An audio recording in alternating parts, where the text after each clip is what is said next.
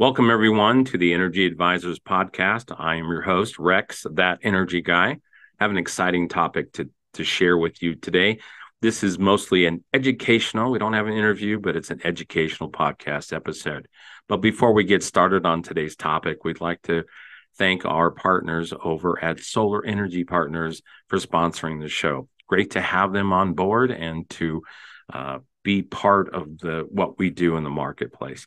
If you're going to do solar for your residence or business, I highly recommend Solar Energy Partners. It's an, an educational process to get solar and to get it done right.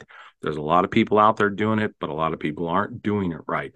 So from the beginning to the end, they're going to help you understand the information about solar, how to size your system correctly, how to get it installed correctly, and then what I think is most important is to take advantage of all the tax incentives. And then state by state, there are different rebates and programs that can help you.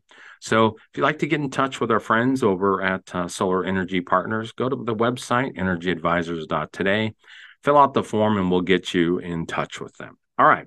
So today's topic is a rather interesting one. It's the little known history of electric vehicles you know, electric vehicles have become all the rage here in the 2020s and actually kind of started around the 2015 timeframe when companies like Tesla and others were really starting to bring uh, EVs into the spotlight in the marketplace. But I don't think everybody understands that electric vehicles, now I'm recording this towards the end of 2023, have been around for 195 plus years. Yep, 195 plus years. The birth of the EV came in 1826, and there was a gentleman by the name of uh, Ányos uh, Jedlik who created the first EV. Now, this was a, uh, I wouldn't call it uh, a vehicle for transporting people, but it was an EV electric vehicle. It was basically a motorized cart with electric motor. Now, this was not a very fast uh, beast back in the day. It would go about five miles per hour, but it is the genesis of uh, electric vehicles. And think about that 1826, the United States was roughly 50 years old. So, things progressed a little bit, and the Americans jumped into the marketplace in 1835. A gentleman by the name of Robert Anderson and Thomas Blackburn created uh, additional EVs, but this would go approximately seven and a half miles per hour, 12 kilometers per hour. But it was an improvement in efficiencies of the motor that made this speed increase. A big jump 25 years later was the invention of the rechargeable battery. A gentleman by the name of uh, Gaston Plant actually invented a acid, a lead acid um, battery that was rechargeable, and this is a big jump because you didn't have to use a one-time battery anymore. You could recharge your battery. Well, things kind of uh, moved along in the process there into the late 1880s. Um, you had people like Thomas Edison working on battery technologies. Um, a gentleman by the name of William Morrison created in 1887 the first passen- large passenger uh, EV, and that was a six passenger EV with a rechargeable battery with a range of about 150 miles. So the technology moved along. And in fact, in 1900, there were more EVs uh, on the streets than there were combustion engine and uh, the other option was a steam powered engine. So 1900 more EVs than there were combustion engines and also steam engines, and had big advantages because uh, availability of um, the resources to build these and the resources to operate them. Okay, so in fact, in 1900, EVs were so um, popular that in New York City, they had a fleet of electric cabs. And so your taxis were actually a fleet of electric vehicles. Now, the challenge with EVs back then, and still can be considered this, is it was a wealthy person's technology. So, um, access to um, charging stations was mostly in the city. You had people like the invincible Molly Brown had one of these. it was mostly mostly aristocrats and wealthy people who had the technology. Some might claim that today. I stay out of the politics and and give you that information. Now, um, the important step that happened here, and that most people didn't understand this, is that there was the advanced development of the combustion engine. But a lot of people don't know that Henry Ford actually collaborated with Thomas um, Edison to experiment and ch- try building electric vehicles. But with the discovery of uh, Texas crude oil and the cheap uh, availability of the fossil fuels and gasoline, the um, combustion engine started to win out. In 1908, uh, Henry Ford introduced the Model T. Now, this became a very fast selling vehicle because of the cost. All right. So in 1912, doing a, a cost comparison, when Ford was mass producing the Model T, the Model T costs around um, $650. And a typical EV competitive uh, was around $1,800. So almost three times as much. But here's the thing that was the kicker this was the one technology that set things on its end and basically changed the um, development and advancement of EVs. And that was an electrical device created by a gentleman by the name of Charles Kettering, and that is the electric starter. Okay, an electric starter for the combustion based engine on the Model T.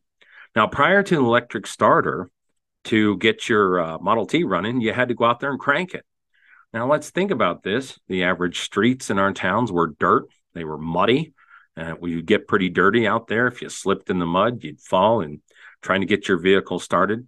And think about this of the uh, household uh, where the missus was out there trying to crank this in a big hoop skirt type dress. It just wasn't very effective. So when the electric starter uh, came on to play into the scene, that's when things started to take off. The electric starter was one of the biggest advancements for the combustion engine and also one of the biggest pausing in the advancement of electric vehicles. By 1935, the EV marketplace had pretty much almost disappeared it uh, because of the um, inexpensive costs of uh, gasoline, the wide distribution of it, uh, it really slowed the advancement of electric vehicle technology. And so, yes, the major uh, man- auto manufacturers tinkered with uh, electric vehicles, but because of the petroleum industry and the market demand on this, EVs took a giant pause during the 60s and 70s when we had the um, oil shortages in the 1970s. There were a few offerings on the marketplace from Chevrolet and also Ford, but it really wasn't a big jump in the marketplace, as what we see today. Now, in 1997, the all time best selling uh, hybrid the Prius was um, brought to the marketplace first in Japan, and then in 2000 it was introduced in the United States. And up to this point in time, the Prius, uh, even today, is the number one selling all time hybrid. Now, a big jump in the marketplace today because it became very apparent. Um, Tesla was founded in 2003. With Tesla coming onto the scene, things became very interesting. And this was the sort of rebirth of mass produced automobiles because again in 1900 there were more electric vehicles than there were gasoline powered uh, vehicles and so the race was on so tesla the all-time best-selling model of the tesla is the model y and uh, this brought lots of um, energy to the marketplace, if you may say, or exposure. And that created the uh, demand for the rest of the auto manufacturers worldwide to jump into the EV race. And at the current time, here in 2023, there are about uh, 30 EV models available from all the manufacturers. So the technology is really taking off. Now, again, this has been a technology that some people would think would be for the wealthy, um, but it is coming down in price points. And so it's really exciting to see this. So let's do a comparison. If you look at uh, what's going on in the marketplace today, last year in 2023, there were roughly um, 250,000 EVs sold from Tesla. I don't have all the data because all the manufacturers haven't released that yet. But let's also compare that to the number one selling vehicle here in the United States, and that's the good old F 150 Ford pickup, which had about 1.8 million new units sold. So again, there's big big gap. Um, sales currently of EVs uh, constitute about four and a half percent of new vehicles sold, and it's growing every day. So I wanted to do that today. Is just do a quick comparison to show people that EVs are an exciting technology, um, have been around for 195 years. But the thing that happened was that electrical crank pretty much paused the development. Think, if you will, what have, would have happened if the advancement of electric vehicles had continued since the early 1900s. I mean, think of where we would be today.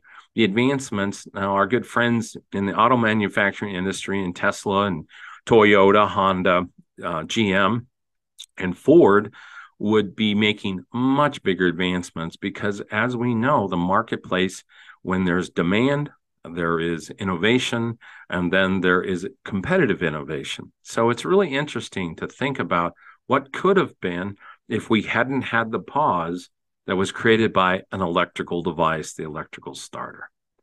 So uh, that's it today. A little quick um, spark to help you understand what's going on in energy. Excited to talk more about this. We're going to take some more deep dives on battery technologies coming up real soon. I've got some interviews coming up from a couple of the manufacturers to talk about what things are going on currently and then also what's on the horizon. So until next time, don't forget to uh, subscribe if you follow us on any of the platforms, share your comments.